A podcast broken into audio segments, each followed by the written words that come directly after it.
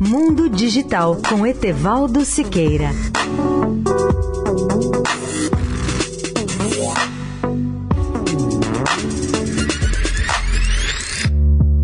Olá, ouvintes da Eldorado. Tenho hoje uma boa notícia sobre a Embratel. A operadora desenvolveu soluções de internet das coisas para a área de saúde. São soluções destinadas ao monitoramento da qualidade de medicamentos em farmácias. As soluções são produzidas em parceria com empresas brasileiras como a Fibo, a Sierra Wireless, a Conquer e Bunker. A primeira solução é um sistema que permite monitoramento automático da temperatura e da umidade dos medicamentos, um requisito da Anvisa a ser cumprido por qualquer farmácia. Atualmente, o monitoramento é feito manualmente, pelo menos três vezes por dia para cada sensor, e cada farmácia tem, em média, de três a quatro sensores. A segunda solução é um conservador de vacinas conectado, produto que também precisa ser monitorado para garantir a qualidade dos produtos nele armazenados. Ambos os sistemas usarão padrão de comunicação NB-IoT, IoT de Internet das Coisas, sigla em inglês CAT-M1, que permite conectar um grande número de sensores com um baixo custo. A solução funciona em plug and play, sendo que o cliente precisa apenas ligar o equipamento na tomada para ter acesso imediato aos dados gerados. Segundo explica Elizabeth Couto, diretora de IoT da Embratel,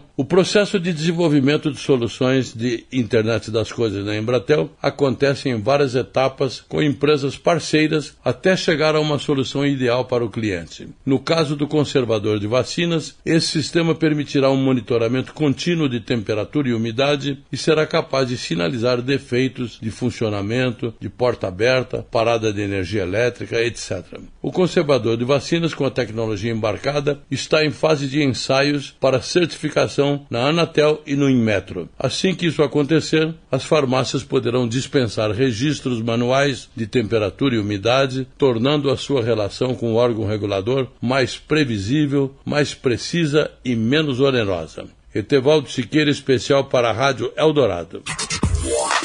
Mundo Digital com Etevaldo Siqueira.